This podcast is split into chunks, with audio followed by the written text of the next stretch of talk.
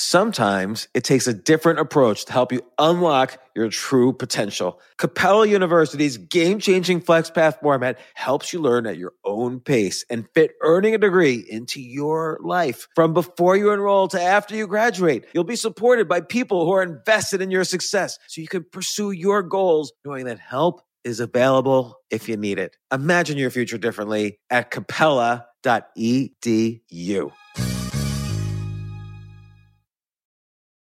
Caesars Sportsbook is the only sportsbook app with Caesars rewards. That means win or lose, every bet brings you closer to the types of perks only Caesars can offer. Like hotel stays at over 50 iconic destinations, bonus bets, daily profit boosts, tickets to the game, dining, and so much more. Whether you're a new or existing customer, Caesars Sportsbook is always rewarding. Must be 21. Gambling problem? Call 1-800-GAMBLER. Caesars Sportsbook. Don't just spectate, participate. This isn't your average business podcast, and he's not your average host. This is The James Altucher Show. Today on The James Altucher Show. What a fun conversation. Now, Jim Rickards, you should be warned, he knows a lot. He is very good at explaining what he knows, and he's very pessimistic on current prospects with inflation, the economy, and perhaps the markets. I'm a bit more optimistic, but you'll see. I learned a lot in this conversation. And although I think there are more modern innovations than modern plumbing, Jim did school me on quite a few things. And so I learned a lot. And you get to decide for yourself whether optimism or pessimism rules the day.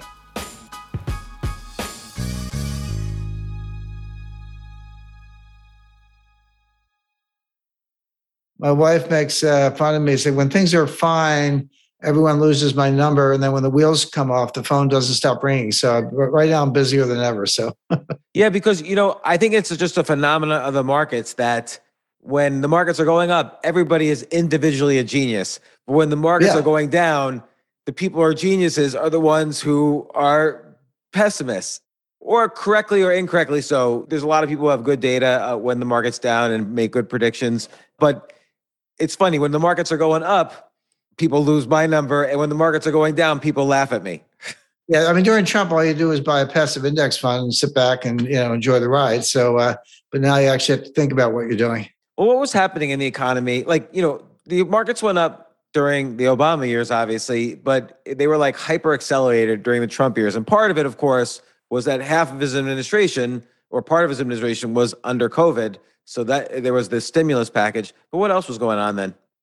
Well, if you look at the data, I'm sure you do, GDP growth in the Trump years was not different than Obama. The whole period from 2000, now COVID was different. So you got to put 2020 in a separate category. But 2009 to 2019, which includes all of Obama practically, and then 3 out of 4 years of Trump, average growth was 2.2% per annum.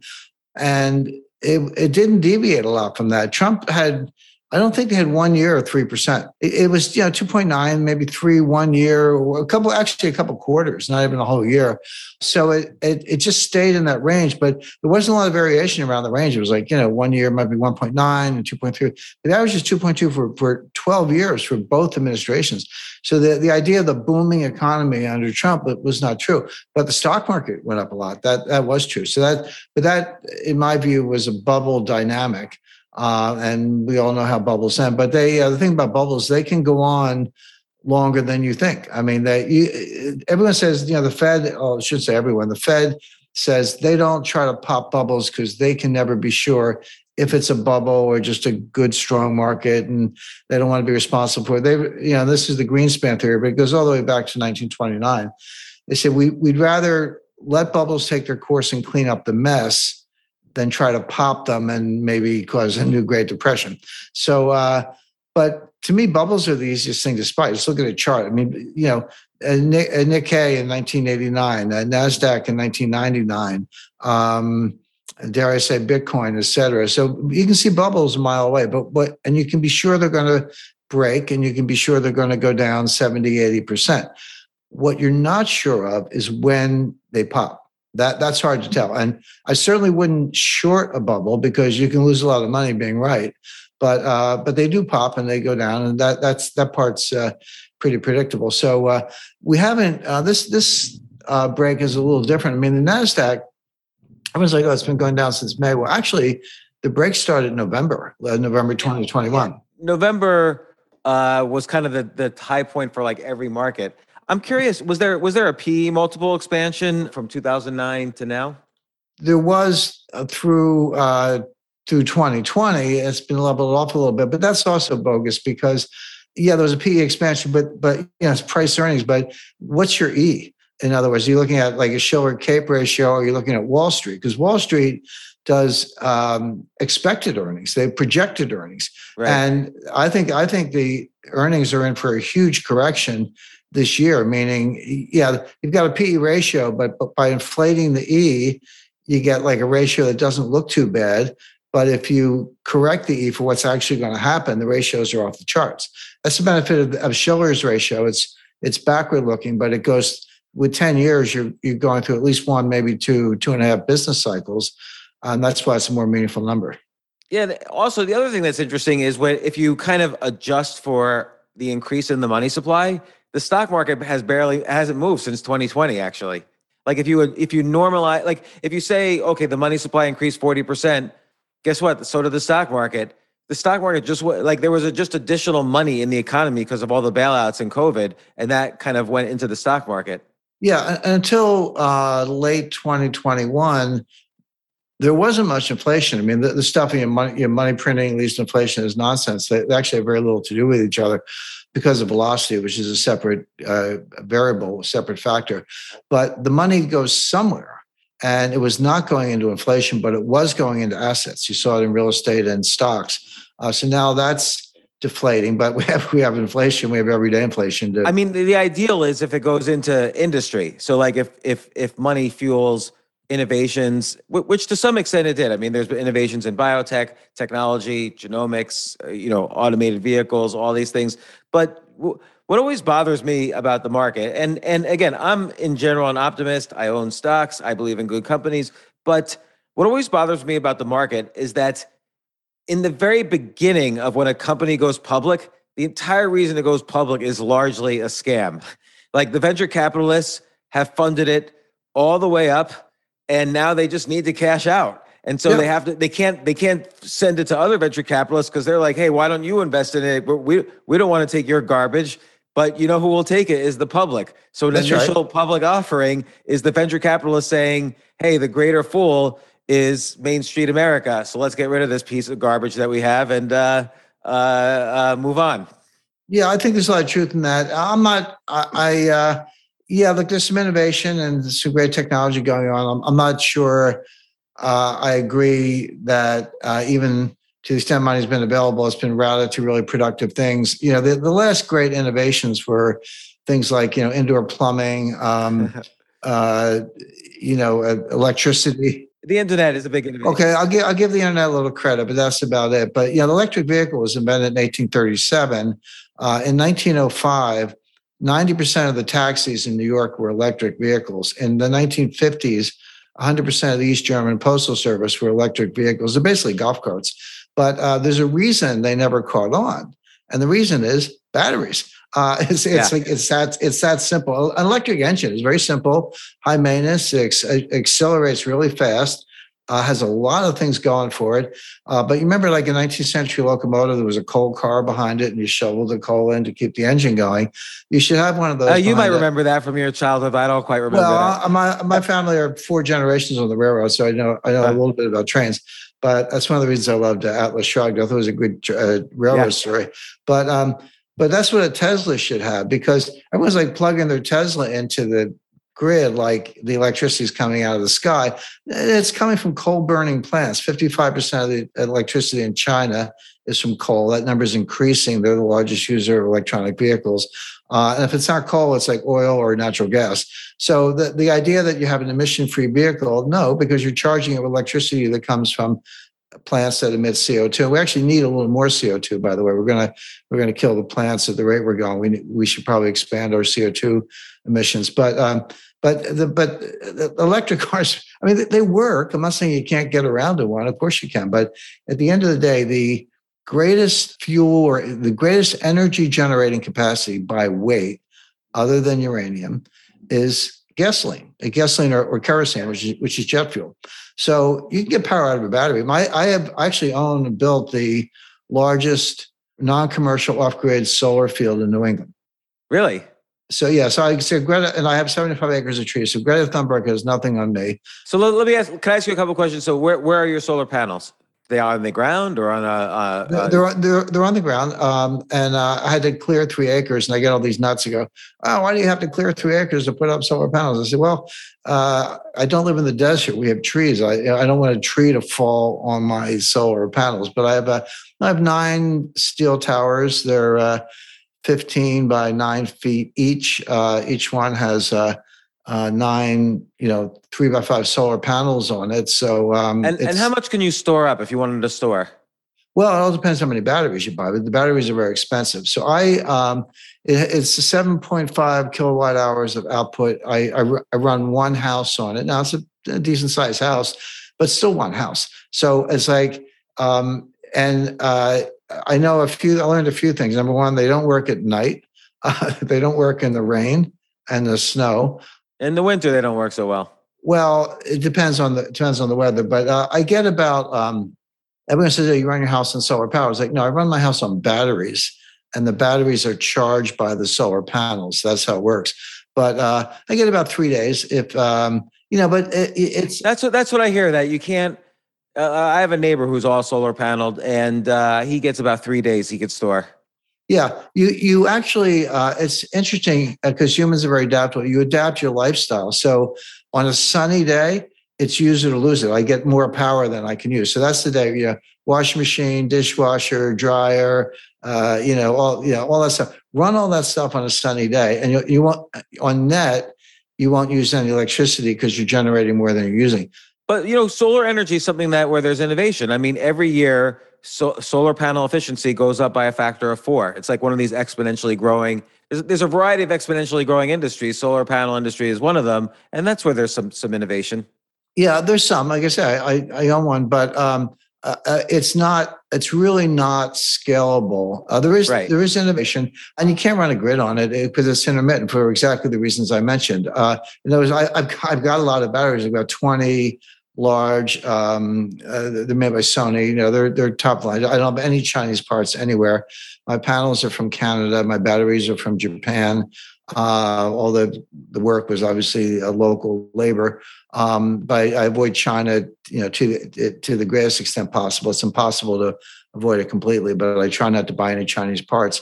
But no, it works great. I'm a fan. I'm also an expert because I build it. But my point being, you cannot run a power grid on it. It's intermittent power. Right. It's a supplement. It'll play a role. It'll grow. I agree with that. But sorry, we're on oil and natural gas, whether you like it or not, period. Yeah.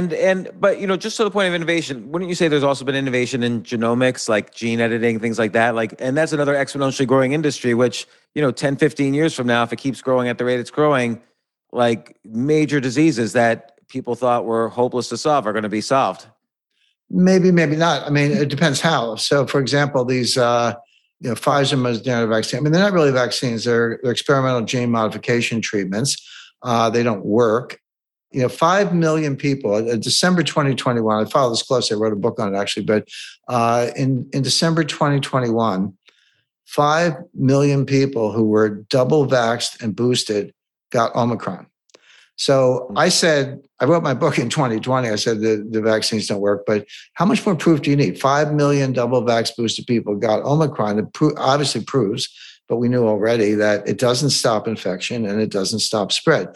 They do reduce or mitigate extreme symptoms in extreme and highly vulnerable individuals. So if you're 70 years old and you're obese, or you have diabetes, or you have asthma or chronic pulmonary obstruction disease, and you want to take it voluntarily, it could save your life, but that's because it mitigates symptoms. It doesn't stop you from getting infected, and it doesn't stop the spread. It was all nonsense. If someone's vaccinated and they get it, do they have fewer chances to spread because they're not coughing as much, for instance. No.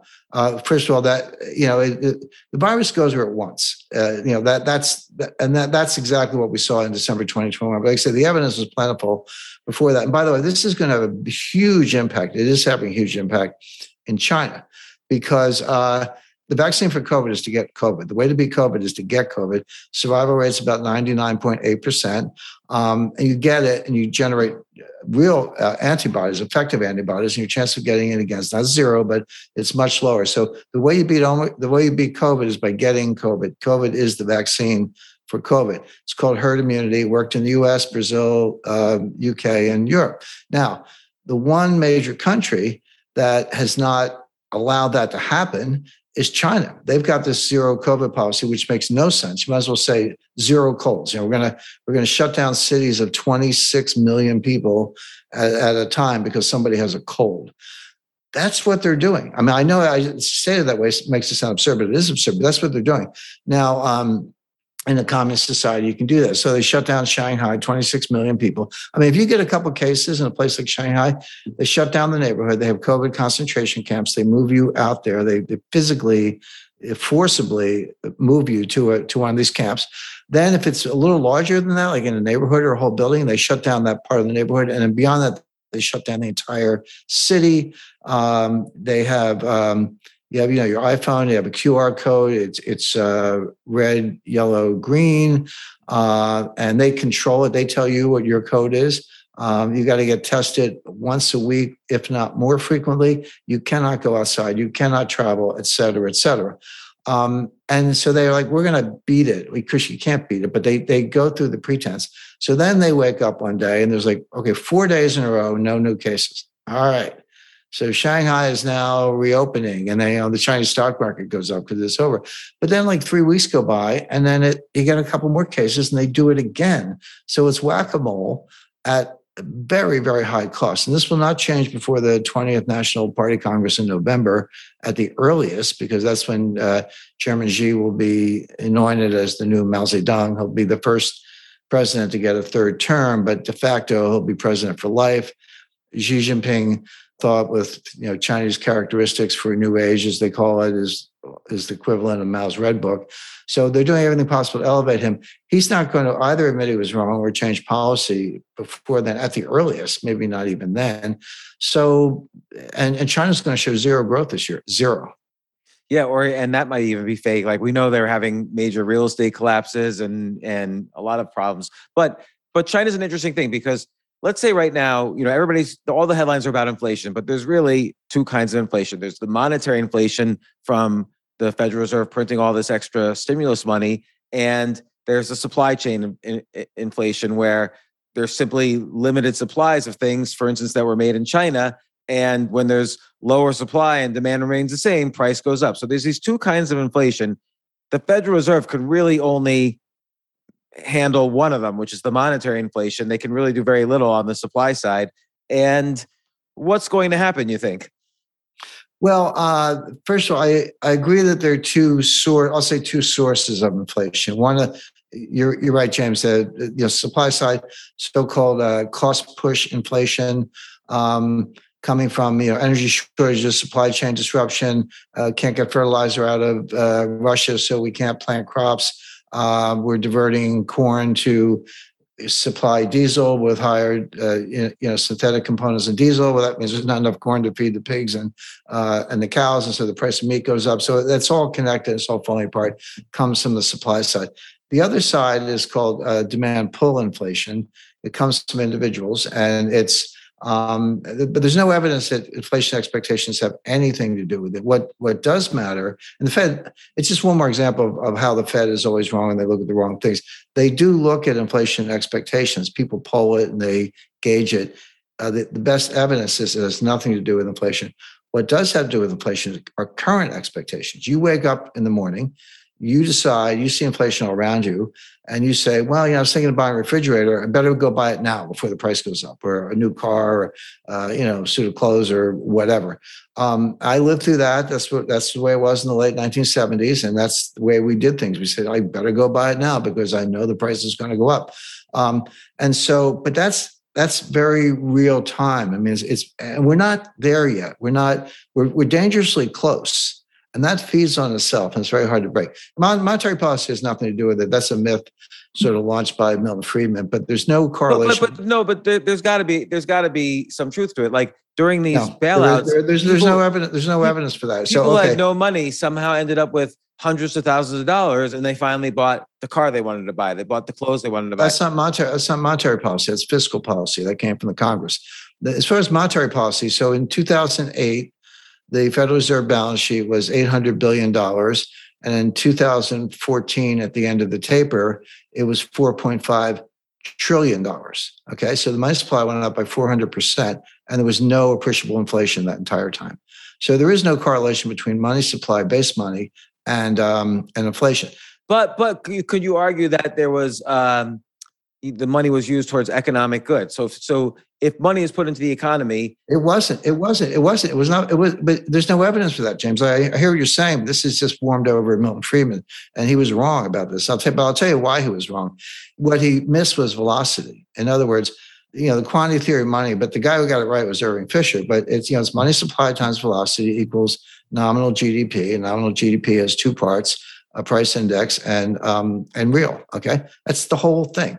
So Friedman said, and here's where he got it right. He said a modern industrial economy like the United States, or service economy, but a developed economy, can really only grow about 3.5% a year. And that's about right, you know, give or take.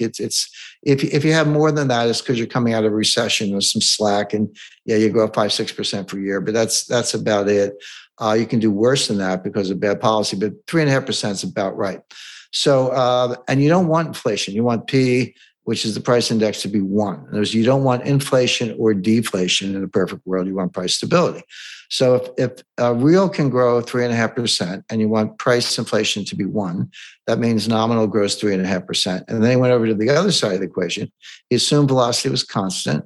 And so he said, all you have to do is dial up the money supply or dial it down. You don't need a board of governors. You just need a computer to do that. And you can have nirvana, which is maximum growth, no inflation. Where Friedman was wrong was that velocity is not constant. It was during most of his career. I mean, to be fair, from 1950 to 1980, velocity was pretty constant.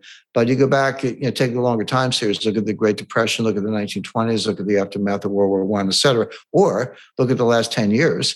Velocity has collapsed. And so all of the Fed's money printing is okay, money supply is going up to offset the crash of velocity. Velocity looks like a Red Bull cliff dive. But part of velocity going down, and so by velocity, just a very simple explanation is if I buy a newspaper from the newspaper guy with $1, he takes the $1, buys a flower, the flower guy takes the $1, buys a coffee, $1 costs $3 to be spent. That's correct. Velocity. And correct. Part of the collapse of velocity, though, has to do, and this happened, we could see this directly during COVID, has to do with the internet. Like money would arrive in an urban area, for instance, and immediately go to Seattle because people were buying stuff on Amazon. No one was buying things in stores. You're right, but that money is helicopter money from fiscal policy. That is not monetary policy. Here's how monetary policy works. When the Fed wants to increase the money supply, QE, let's say, they buy bonds from primary dealers, right, which are the big banks. They call Goldman Sachs, offer me 10-year notes. Okay, done. Goldman delivers the 10-year note to the Fed, and the Fed pays for it with money from thin air. Okay, but what does Goldman or Citi, I'm going to pick on Goldman, JP Morgan, anybody else, what do they do with the money? They gave it back to the Fed as excess reserves. That money never entered the real economy. The only money that could enter the real economy is either commercial bank credit creation, which was very stale, very tame, or, and I think this is really what you're referring to, is fiscal policy. Those handouts made a big difference. You're right about that. The Trump June 2020, Trump handed out the $1,400 checks, and then December 2020, just before he left office, there was a $600 check, and Biden comes in and says, "I'll see your $1,400, raise your $1,400." Also, the corporate bailouts gave a lot of people who were dead broke. I mean, there was so much scam during the corporate bailouts that by itself was trillions of dollars. Correct. No, you're absolutely right. But that was not monetary policy. That was fiscal policy. That was helicopter money. It was coming from the Congress. Well, with the monetary policy, though, what I worry about is when they're buying at the outer end of the curve. So they're not just buying like T-bills. They're buying, 10-year mortgage derivatives, or even some have suggested they could have been buying stocks to keep things going. Well, there's no evidence that they bought stocks, but as far as 10-year notes and mortgages and all that, you're right. But I run into people all the time, like yourself. I'm speaker at conferences and all that. And people buying the tip. We got to stop the money printing. Like, the Fed's not printing money. The Fed's burning money right now. They stopped. I forget if it was QE6 or QE7. I lost track, but they stopped increasing the money supply last November. They started decreasing the money supply, so-called quantitative tightening, in March. And they are not only are they not buying securities, which is how they create money, base money anyway, M0, they're selling securities. And when you pay them for the securities, that money disappears. It's the opposite of QE. It's called QT. And then somebody, it's amazing how bad analysis is, whether it's Bloomberg or all these guys. Somebody said, well, the Fed's not really doing QT because look at it. They didn't sell any securities. It's like they don't have to sell them. They just let them mature. Right. That's what they said is that basically starting June 1st, they were going to let the bonds mature and then they just weren't going to buy anymore. If I have a 2-year note that's 2 years old and it matures, the Fed just sends me the money. I don't have to sell it. And if you just do that and don't roll it over, that's the key thing. Don't buy a new one. The balance sheet will shrink, and it is shrinking. So right now the Fed is destroying money. They're not creating money. It doesn't matter because all that money didn't go anywhere anyway. It just went back to the Fed in the form of excess reserves, and they were paying interest on excess reserves. That didn't do anything. But fiscal policy did. The Congress helicopter money under the influence of modern monetary theory. I doubt there are two members of Congress who can tell you what modern monetary theory is, but it doesn't matter. They're all doing it. That is the policy, the fiscal policy of the United States today, which is MMT. And the Congress is still helicoptering money down. They're considering forgiving $10,000 of student loan debt to the millions of people who have student loan debt. That's a form of helicoptering money down. Sure, we'll have $100 billion to Ukraine. That'll mostly be recycled to the Democratic Party. I mean, that's right. And then people don't realize that when a dollar is spent even abroad, it could only come back here. You could only really spend a dollar back here. So if you give $100 billion to Ukraine, they have to spend the money eventually back here. That's right. First of all, a lot of the money to Ukraine, I'll put that in quotes, doesn't even get spent. We pay Raytheon, for weapons, and we ship them to Ukraine sometimes if they don't get diverted to the black market through Bulgaria in the meantime. But then the Ukrainian oligarchs have to buy new houses in Miami and Dubai and places like that. They've got to skim 20, 30% off the top. I used to work in the Congo in the old days, the 30% skim was normal, except for Mobutu, who took 50%. But we used to actually price that into we did jumbo loans. I was at Citibank at the time, and we used to price that in. But yes, so the Ukrainians are skimming, or the money's going to Raytheon or Northrop Grumman before it even gets to Ukraine. We ship the weapons, the Russians blow them up, and wash, rinse, and repeat. But that is real money. You're right. We're spending it at Raytheon. Somebody's getting a job out of it.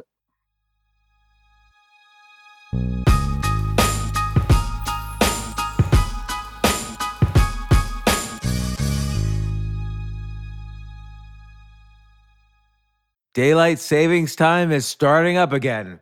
Okay, podcast is over. That's all you needed to know. But why do we have daylight savings time? Answer, to give us more daylight from March through November. By setting your clocks forward, it may feel like there are more hours in the day when we initially start daylight savings. But if you're hiring, it doesn't necessarily help you find qualified candidates for your roles any sooner. There's only one way to do that, ZipRecruiter. And right now you can try it for free at ZipRecruiter.com/James. ZipRecruiter works around the clock to find qualified candidates for you. Once you post your job on ZipRecruiter, they send it to 100 plus job sites so you reach more of the right people. This is such a brilliant idea for a business, and ZipRecruiter did it. So ZipRecruiter's smart technology also quickly scans thousands of resumes to identify people whose skills and experience match your job. I've used ZipRecruiter particularly as a potential employee, and I still to this day get messages every day. James Altucher, would you like to apply to be VP of Entertainment at NBC or whatever? So there's just nonstop emails. I got 5 or 6 emails today because a year ago I signed up for ZipRecruiter. So spring forward with a new hiring partner, ZipRecruiter, and find top talent sooner. See why 4 out of 5 employers who post on ZipRecruiter get a quality candidate within the first day. Just go to this exclusive web address to try ZipRecruiter for free.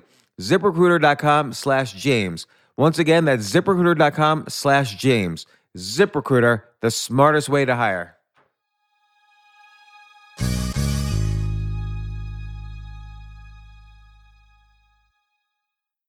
Hey, listen, men's health is important. Men act all cocky and like they don't need anything. But the reality is, as you get older, there's some things you need. And it often feels like we're too busy to take care of our health problems. Like, I'd rather do anything than go to the doctor or the dentist or the pharmacy or whatever. But now you don't have to waste your time if you use HIMS. HIMS, HIMS, HIMS is changing men's healthcare by providing simple and convenient access to science-backed treatments for erectile dysfunction, hair loss, weight loss, and more. The entire process is 100% online, so you get a new routine of improving your overall health faster. Jay, you listening to all this? Yes, I'm definitely going to use HIMS from now on. Not that you need it. You're young and healthy. James, I'm 35. You're getting there. You might need it. Who knows? But if prescribed, your medication ships directly to you for free and in discreet packaging. No insurance is needed. You can manage your plan on the HIMS app, track progress, and learn more about your conditions and how to treat them from leading medical experts. Start your free online visit today at hims.com/James. Could you imagine that? There's a whole section just with my name on it. hims.com/James. That's how much I am representative of the kind of person who needs HIMS. That's HIMS.com/James for your personalized treatment options. HIMS.com/James. Prescriptions require an online consultation with a healthcare provider who will determine if appropriate. Restrictions apply. See HIMS.com/James for details and important safety information. Subscription required. Price varies based on product and subscription plan.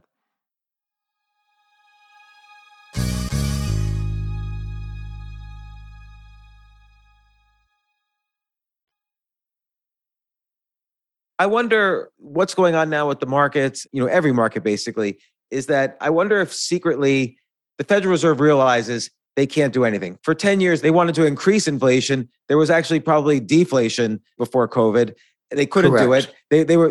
I asked a Fed Reserve governor, what's the one thing that keeps Powell up at night? The fact that there's probably deflation, like hidden deflation in the economy and not inflation. They were desperate for inflation, which is why they raised the target higher than 2%. Now there's runaway inflation. They don't know how it happened, and they know they can't. They know they know nothing. So what my theory is, and I'm wondering if you agree with this, they're talking a mean game. They said there might be a hard landing. We're going to do this. We're going to do this. We're going to do this. They've done basically almost nothing yet, and like you said, even what they do has no effect. And so, but their words have an effect on whether people buy stocks or not, or buy goods or not. And I wonder if what their plan is to reduce the wealth of the economy so much that in itself stops inflation. So the stock market has gone down $10 trillion worth. Will that decrease in the nation's wealth reduce inflation? No. There's very little evidence for the wealth effect. All these things that they teach you in economics. I actually struggled in economics when I was an undergraduate. I got okay grades, but it wasn't my strongest subject. And I kept like, what's wrong with me? I don't get it. I'm getting A's and everything else. I just don't get this. But it took me like 20 or 30 years to realize everything I was taught was garbage. And so I say, once you understand you're being taught garbage, it makes sense that I didn't get it. But I kind of figured it out on my own. So there is no wealth effect. The evidence for that is very, very weak. There's no correlation between money supply and inflation. The evidence for that is weak. Throw in velocity, yes. If your example, the example you gave was velocity of 3. $1 creates $3 of goods and services. The velocity thing is very important because velocity occurs the most in urban areas because that's where you could spend $1 multiple times. So a city like New York City or Chicago normally would have a high velocity effect. But with COVID, this is why cities are essentially destroyed right now because cities lived off of velocity and they made taxes. They made all their revenues off of the velocity of money, and mayors don't realize this. I don't know how cities that are like New York City requires $100 billion to run the city every year. I don't know how they're going to ever make that kind of money again. There's zero velocity of money in cities now. Well, you're right about that, but they need to rely on Democratic presidents who are going to, basically give them money, which is what's happened in the original $2 trillion bill that Biden did get passed. I forget the name of it, American Rescue Act or whatever it was. So he handed out some pretty big checks to New York and California, which is to be expected. Again, it's really important not to confuse asset inflation and price inflation. Because if I put money in the stock market, I bid up stocks, and 100 million people do the same thing. You can get a stock bubble, but that's not velocity. That money's not. It's just we're just trading stocks, right? But don't you think if people say, "Oh, my portfolio used to be worth 100,000, now it's worth 500,000," don't you think that's going to make it easier for them to make a decision like, "Oh, I'm going to buy a house, or I'm going to buy a Tesla, or whatever"? Not really. There's no evidence for that. They may or may not buy a house for a Tesla, but I'm enough of a geek to actually read these peer-reviewed papers coming out of the economics profession. The funny thing about the Fed, the Board of Governors, and I know a lot of them, I know you do too, they're clueless. And the staff in Washington are pretty weak. They're caught up in really flawed models. But if you go to the regional reserve banks, San Francisco, St. Louis, New York, to a lesser extent, you can find some good research in some of these, juniors and mid-level people. But they've shown again that the wealth effect is very weak. It's very attenuated. And if I buy assets, that's fine. And the asset goes up, maybe buy a bottle of champagne or something, but it really doesn't affect spending that much. What does affect spending is your confidence in the future, inflation. If you think inflation is a driver, you will go out and spend more money, and that feeds on itself.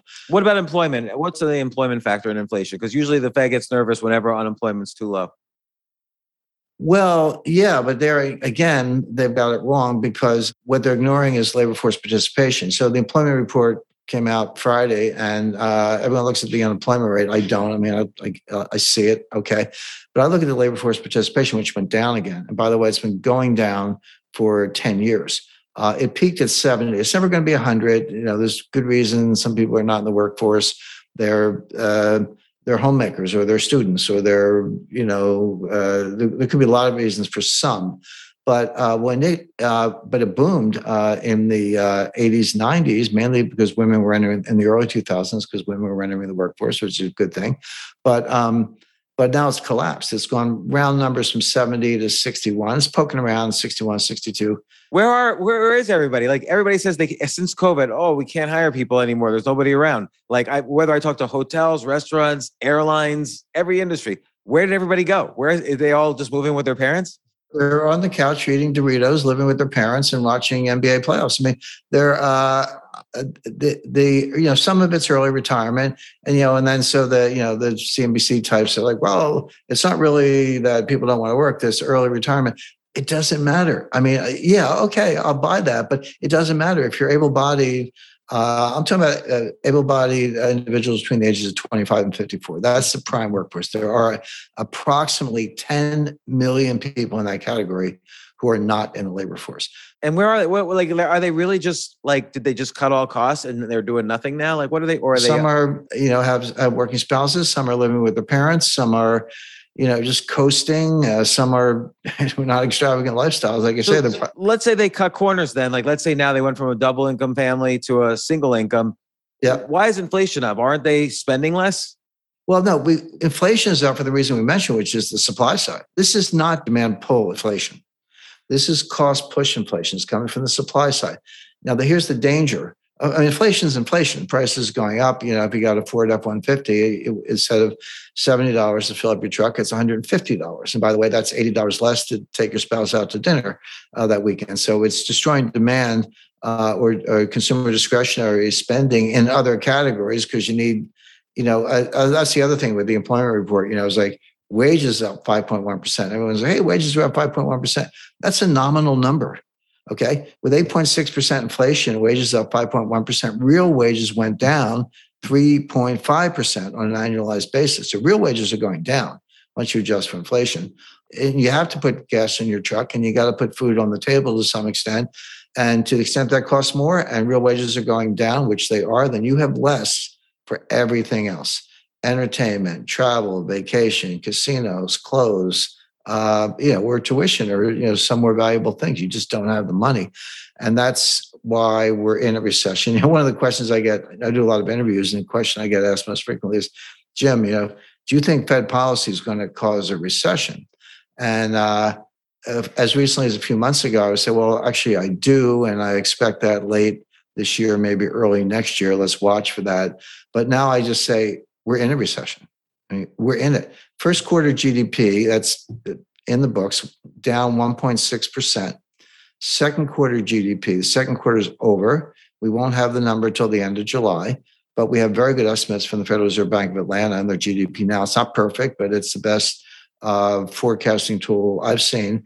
And as of now, with the quarter over, but not quite all the data in, they're showing negative 1.9 for the second quarter. Well, and let me ask you this. Because that's two consecutive quarters. You're in the recession right now. And this is getting into the weeds a little bit, but do you think GDP is a good measure, or is a better measure GDI, gross domestic income, which is actually what we make as a country as opposed to the value of what we produce?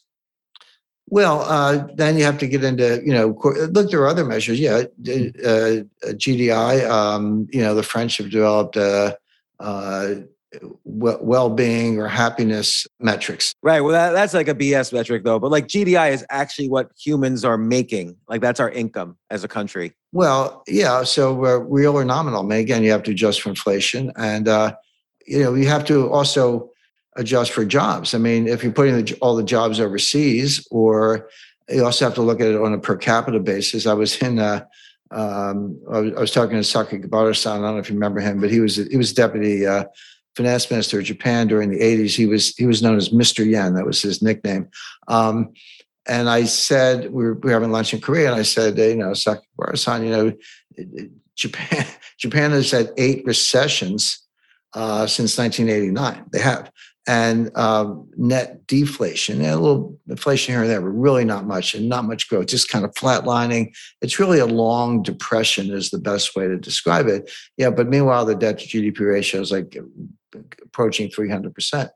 I go to Rickards-san, I said, you have to understand, those are all gross numbers, but when you do it on a per capita basis, we're actually doing much better. And he was right, of course. I knew that the population was declining, and so that their per capita numbers look better than their gross numbers because the population is declining. So I said, so where this ends up is that there's one person left in Japan and they own the whole country. He's the richest guy in the world. Now that was the reductio ad absurdum, but that's one way of thinking about economic growth. And I agree there are other ways to measure it. Some are better than others, but I always, it's like the inflation hawks. This guy, John Taylor, I guess he does, he has an alternate measure of inflation that shows it's much higher than the government says. And it's good. I mean, I look at his research, I'm like, yeah, okay, that's not a bad way to think about it, but the Fed doesn't care.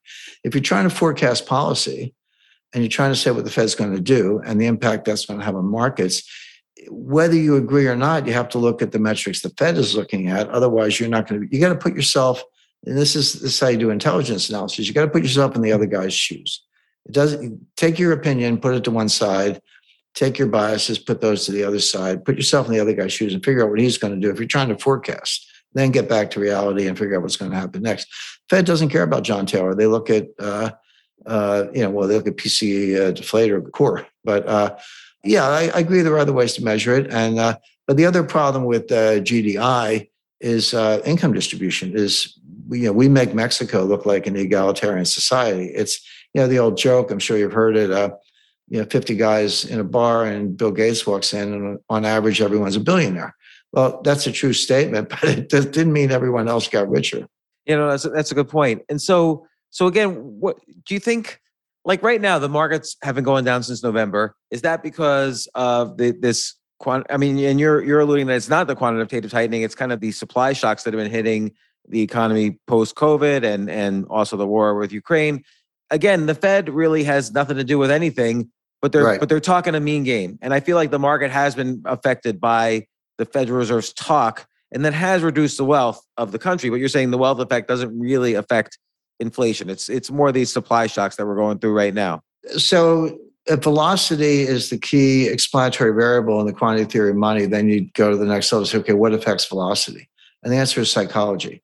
Going back to your Velocity 3 example, if I'm feeling good and I go out to dinner tonight and drinks on me and, I'm spending money left and right, that's one state of the world. But if I'm staying home watching TV, keep my money in the bank, my velocity is zero in that example. I always remind people, people worry about the money supply. I go, where I went to school, 7 trillion times zero is zero. If you don't have velocity, you don't have an economy. And my guess is the velocity, and maybe you could tell me this is not correct, does velocity at all correlate to the markets? Like if the stock market loses 25% of its value, I have to think drinks aren't on me anymore for the average person. So there must be some effect on velocity. It can be. I mean, that's a good example. The simplest way to put it, it's psychological. So what affects psychology? Well, the answer is a lot of things. And, it could be, I woke up, and first news I headline is, the former prime minister of Japan's assassinated. People were saying Abe. I'm like, who's Abe? I mean, I know who Shinzo Abe is, of course, but I'm thinking it sounds Middle Eastern. I was shocked that it happened in Japan. That doesn't happen in Japan, but of course it did, sadly, with a homemade gun. That's another. We don't have to get into gun control, but people want guns, they'll make their own. But that's you get shocks like that, and people get a little between crime in the big cities, the surrender in Afghanistan, the Russians are winning in Ukraine. That's very clear. I don't know who's going to break that to the American people. You read the New York Times, you would think that the Ukrainian flag is flying over Moscow. But if you read, if you look at Telegraph and, some retired military officers have been pretty candid. The Swiss actually are a good source because they're the thing about people don't understand about Switzerland, everybody has a machine gun under his bed. Like the whole country is armed. Every parking lot in Switzerland is a bomb shelter. They haven't been invaded in 500 years. And there's a reason for that. But they do volunteer retired military in Switzerland, which is basically the whole country. Volunteers, peacekeepers. So which is not an easy job. You're between two warring armies trying to keep a lid on things. So some of the Swiss retired colonels have been peacekeepers in Eastern Ukraine and other hairy areas. They know what they're talking about. So there are some good sources out there, but you really have to look for them. But Russia's winning. They're winning on the ground and they're winning the economic war. And I did, not all, but a lot of what I did for the intelligence community involved financial warfare. They didn't need me to jump out of a helicopter with a knife between my teeth, but they needed financial expertise. And that's what I did. So I know a lot about. Like, what would they have you do? Well, basically financial warfare. We did a war game, but I did a lot with a group called CFIUS. And you say CFIUS and people go, does that, itch or burn? But it stands for the Committee on Foreign Investment in the United States. So it is an interagency committee. It's hosted at the Treasury, and they get to look at foreign acquisitions of U.S. companies, not from an antitrust or other point of view, but from a national security point of view. And you can say no to them, depending on all the facts. Well, the Treasury. Defense Department, State Department, Commerce are the main inputs. There's some other agencies involved, but they outsource the national security review to the intelligence community. The intelligence community can't say yes or no, but they report back. Is this a hostile buyer? Is it is it a covert operation of some sort? Is there a threat to national security? What, et cetera. So that's the work I did, but I had a front row seat in terms of that whole process. But my point being, when Wally Adeyemo, he's the Deputy Secretary of the Treasury in charge of sanctions. Janet Yellen has no clue. Janet Yellen she's a high IQ statistics geek from Berkeley. She knows nothing about the economy.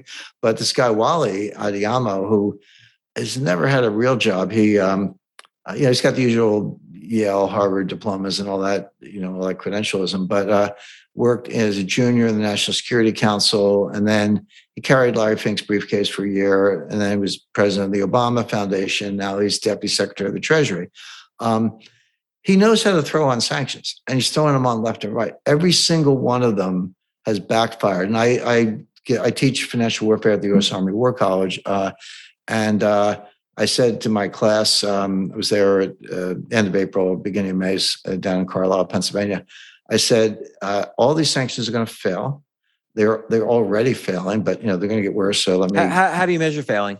Well, for example, I'll give you a concrete example. So So Biden said, we're going to seize all the oligarch assets. But, and Boris Johnson was worse, but we're going to seize all the oligarch assets. So we're seizing yachts, we're seizing townhouses in Belgravia, freezing bank accounts, et cetera, as if that's going to punish the Russians.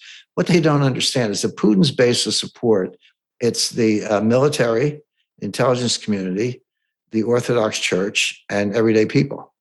That's his base. He hates the oligarchs. He considers the oligarchs to be a rival power center. Now, he told them, 10, 15 years ago, he said, he put a couple in jail, just as an example to the rest. But he said, you can keep your money, but keep out of politics. And if you go into politics, you're going to end up in jail or worse or dead. He doesn't mess around. So that was the deal. But he doesn't like oligarchs. He considers them rivals. So we're doing his dirty work for him. He would love to seize all those assets. Well, we're doing it for him.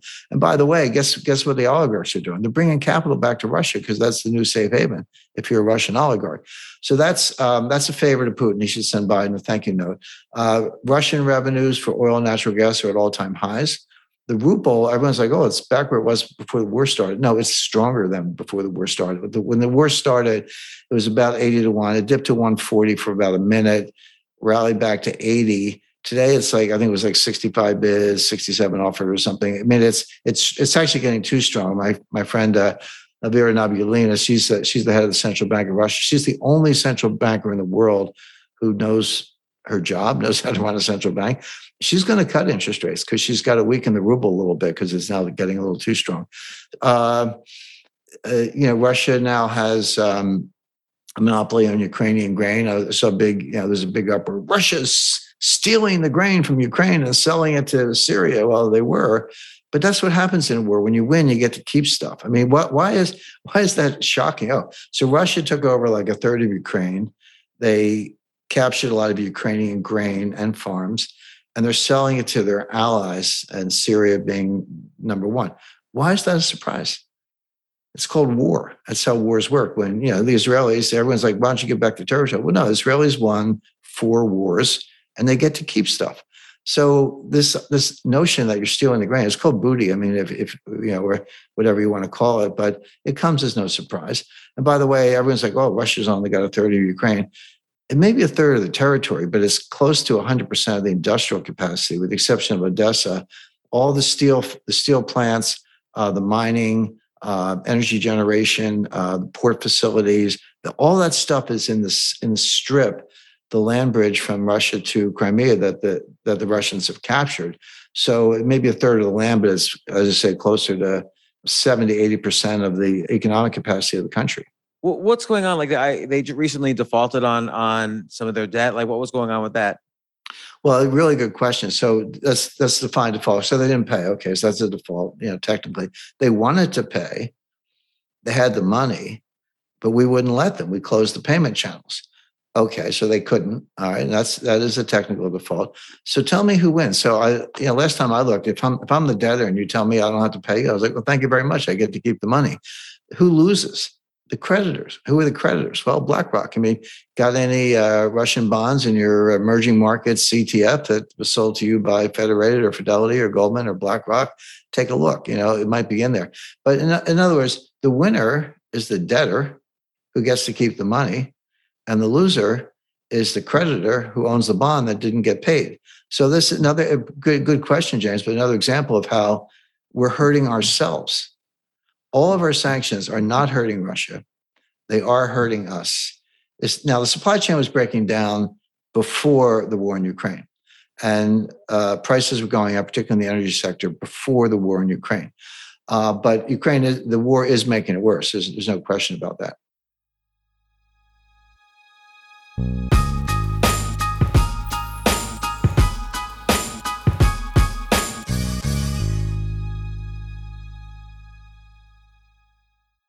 I am so glad you convinced me that the family car should be the Defender 110. It is so beautiful inside. so comfortable, and it just feels indestructible. Yes, it really is. I've been waiting a long time for the new model to come out, the Defender 110. I'm telling you, it's my favorite car of all times. It's my third one.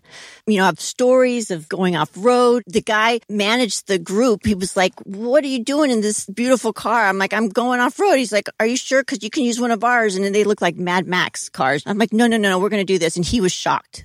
Wow. Well, it's great because the Defender has been reimagined for 21st century adventure, and its unparalleled off-road ability, as well as its robust interior, are invaluable whether you're headed towards uncharted territory or just a weekend of exploration. The Defender 110 tackles challenging surroundings with absolute confidence. The SUV conveys strength outside and in, featuring peerless technology like an intuitive driver display and an award-winning infotainment system. That's my favorite part, to keep you connected no matter where the journey takes you. Adventure is unique to everyone, and so is the Defender. Choose from the two-door Defender 90, the four-door Defender 110, or the larger Defender 130 with the ability to seat up to 8 passengers. You'll find uncompromising performance in all three. So pack up and go even further with the Defender 110. Learn more at LandRoverUSA.com/Defender. What's actually happening then? So the Fed is not doing anything, but they are talking the stock market down. Stock market's going down, which I do think decreases velocity, but we'll see. And I'm hoping that the decrease in velocity will decrease inflation. So my theory is the Federal Reserve is talking inflation down because they know they can't actually do anything, in addition to all the supply stuff going on. If inflation goes down a couple, like let's say we see in 2 or 3 months, the numbers are down because there's a recession, because the stock market's down, whatever, the Fed will kind of loosen their language a little bit, and that will be a positive thing for the markets. That's my overall simplified theory. Well, that's like saying, I'm going to hit myself in the head with a hammer because it feels good when it stops. I mean, I agree. That is what they're doing. Yes. Yeah. So, okay. So you said the Fed can't stop inflation. Well, the Fed can't do anything about the supply side. You're right about that. I agree. They don't drill. Last time I checked, they don't drill for oil. They don't drive tractors. They don't drive trucks. They don't unload cargo in Long Beach, and they don't pilot, container cargo vessels across the Pacific. So the Fed can't do anything about the supply side, what's called cost push inflation. They can fight inflation one way, which is to utterly destroy demand. And this is what Paul Volcker did in 1980, 81. You raise interest rates enough, mortgage rates go up, asset values go down, unemployment goes up, people are laid off, we're in a recession or worse. Maybe it tips into a financial panic. It's another subject, but there's a whole global liquidity crisis going on behind the curtain that very few people understand. But that may emerge, which is separate from the recession. So yeah, you destroy the economy, cause a severe recession, bordering on depression level statistics, and inflation will go down. I agree with that. And in that world, the Fed will cut rates, but at what cost? I mean, what does this? Just listen to what we just said. Yeah, I can get inflation under control by destroying it. I mean, Paul Volcker did it. That 1981-82 recession was, at the time, the worst recession since the Great Depression. Now, we've managed to surpass that since then, but at the time, that was the worst. And I agree. Volcker was like a maniac with what he was doing. He had like one hammer and everything was a nail. Right. But my thinking now is that the Fed knows nothing works. Like even Volcker style raising rates, you'd have to raise rates that high to have any effect at all. So my thinking is the Fed wants to manipulate psychology more than actual money. Like, why would Powell say things like, we might have a hard landing? Like, the Fed never used to talk like that. They never used to predict landings. They would be as quiet as possible, and they would raise or decrease rates. Now they're like commenting. And the reason I think is that they're commenting because they want people to be depressed so that they stop buying and inflation goes down. Yeah, you're right. And that is the old playbook. What do they call it? They used to call forward, or they still call it forward guidance, jawboning, a lot of names for it. Yeah, you're right about that. With one big difference, which is if it's demand driven, if it's demand pull inflation, if it's behavioral, then maybe jawboning and threatening bad things and we're going to raise rates until this economy slows down. Maybe that works. But that's not what's happening. That's not where the inflation is coming from. Again, I see. Jawboning does not unclog the Port of Los Angeles. So you're right. So what you're describing essentially is the 70s. You're describing stagflation, which is inflation caused by supply. And everybody would love to buy, but now they don't even want to buy. But there's still inflation. Right. Well, but the 70s had two phases. Phase one is the phase we're in now. That was the Arab oil embargo. Then in 79, you had the Iranian oil embargo. That was supply driven. That was cost pushed. But it morphed into demand pull. It morphed into behavioral changes and higher velocity.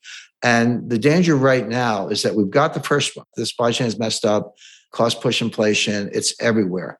It hasn't quite morphed to behavior because people they hate it. They don't like it. They know it's there, but they're kind of like, maybe it'll go away. Well, and they're depressed. They don't want to spend money. Well, that's right. That's exactly right. You see that in the velocity. The question is, does it persist long enough so that there is that you cross what physicists call the critical threshold or phase transition, where somehow there's a catalyst and the demand pull, inflation, the behavioral adaptations emerge. It hasn't happened yet, but it could. So you got to keep an eye on that. And then that would be a full replay of the 1970s, Act One and Act Two. But I agree that the Fed's trying to talk it down, but it won't work. And here's why: because it's coming from the supply side, and again, oil. Someone not investing in the oil field because Biden's saying we're going to shut down oil in 5 years. Okay, I got a 10 to 15 year horizon on my investment, but you're going to shut it down in 5 years. I think I'll pass. Thank you. So that has nothing to do with the Fed. But so the Fed's talking it down. It won't work. But if you raise interest rates enough, it will work.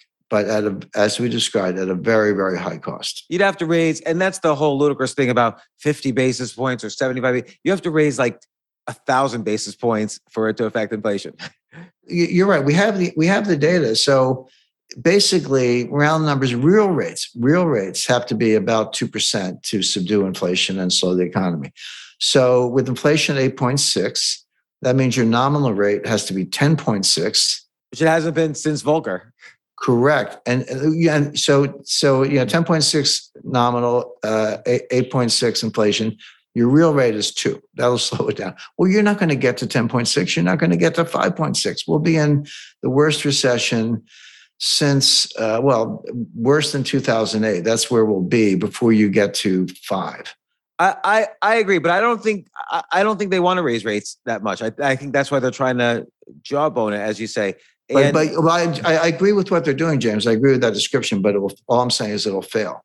So I'm wondering if they're just biding time because eventually the supply shocks caused by COVID will relax. I mean, maybe they won't, but it just things have a tendency to get better. When the conditions that cause them stop, and eventually this war will be over, so that supply shock will be over. Like, could just natural events kind of ease this cost push inflation? No, because I just read a book on this. It's coming out November 29th. The book's called Sold Out. It's available for pre-order on Amazon, but it's a really deep study on the supply chain. And I look at I talked to the guy who built the supply chain, the number one guy. Like nobody did this solo, but this guy had more. He's recognized in academia and government as like the man who built the supply chain. And he said to me. He said, Jim, you have to understand, it took us 30 years to build it. We blew it up in 3 years. It's not coming back in less than 5 or 10 years, at least, if not longer. In other words, this is Humpty Dumpty. It breaks, but you can't put it back together. You can hatch a new egg over here, but that will take 5 to 10 years. So the answer is no.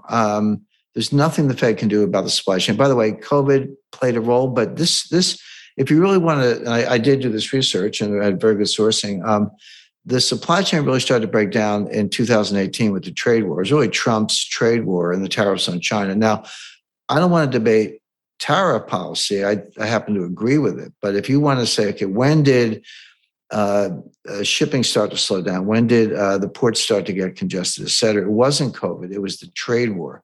And things like China fighting back by saying, we're not buying any more U.S. soybeans. Okay, well, where are you going to get your soybeans? They bought them from Brazil. Brazil's the second largest producer after that. Brazil, Canada, and the U.S. are the 3 largest producers.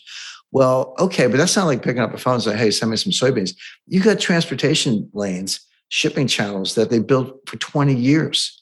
And the parties to that, like 5-10-year contracts, they don't do it on a phone call.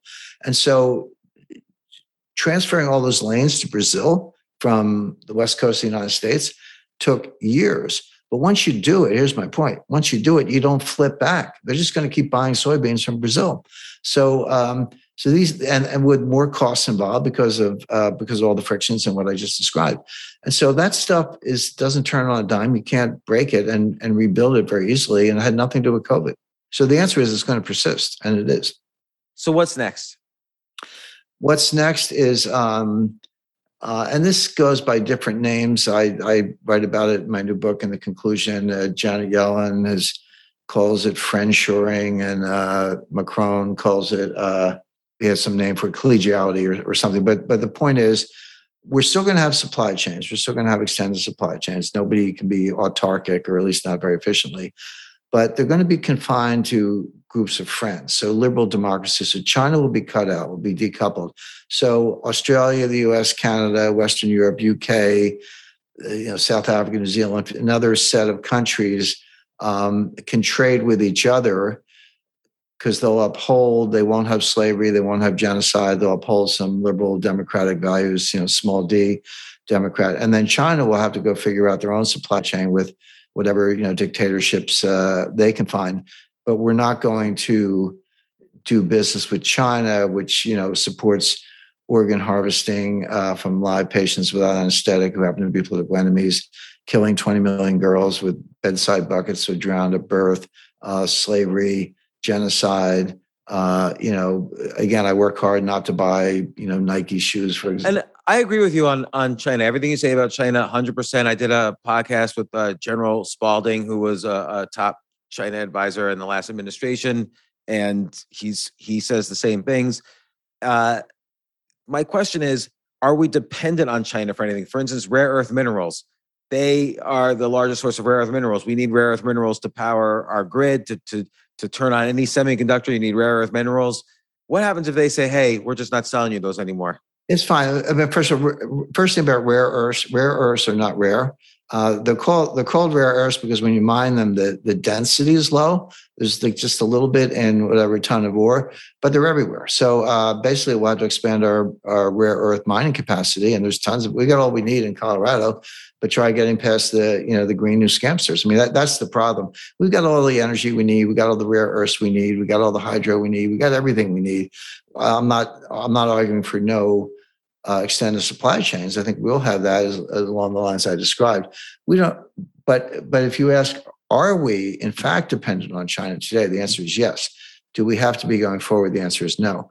By the way, there's a very good report on this, and I mentioned in my book, Sold Out, there's a group called the Five Eyes. I'm sure you know who they are. The Five Eyes are five countries that are close enough that they actually share intelligence. Intelligence agencies don't like to share with each other, but Australia, Canada, New Zealand, US, and the UK, they're the Five Eyes. And again, it's an intelligence, condo, if you want to think of it that way. But they've kind of branched out, and there's a new report, but it's all on trade dependency. And I just call it the Five Eyes report. It has some technical name, but it's a footnote in my book.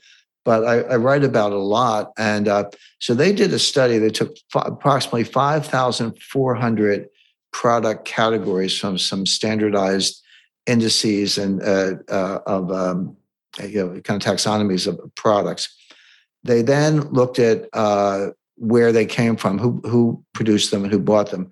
And they set a couple parameters. They said, okay, do you get more than 50% of this from the sole supplier? And does that sole supplier produce more than 80% of the global output? They set a couple of parameters that define dependency for this purpose. And then they ran the numbers, and it was shocking. The results were shocking. Don't get a hangover in New Zealand. They get 100% of their aspirin from China. But on a more serious note, laptop computers, cell phones. All our pharmaceuticals come from China, don't they? A great deal of them, absolutely right. Penicillin, aspirin, a lot else.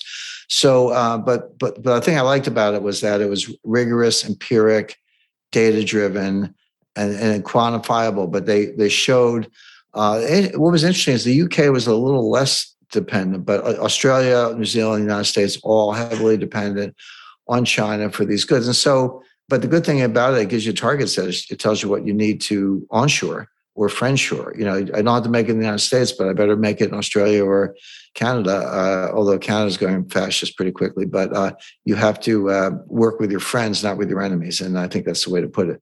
Jim, it's fascinating to hear your insights. You know so much, and I've already been taking notes on like which authors to read and which books to read. But how can people find you and read you? You know, you write articles on a very frequent basis. How do people sign up for you?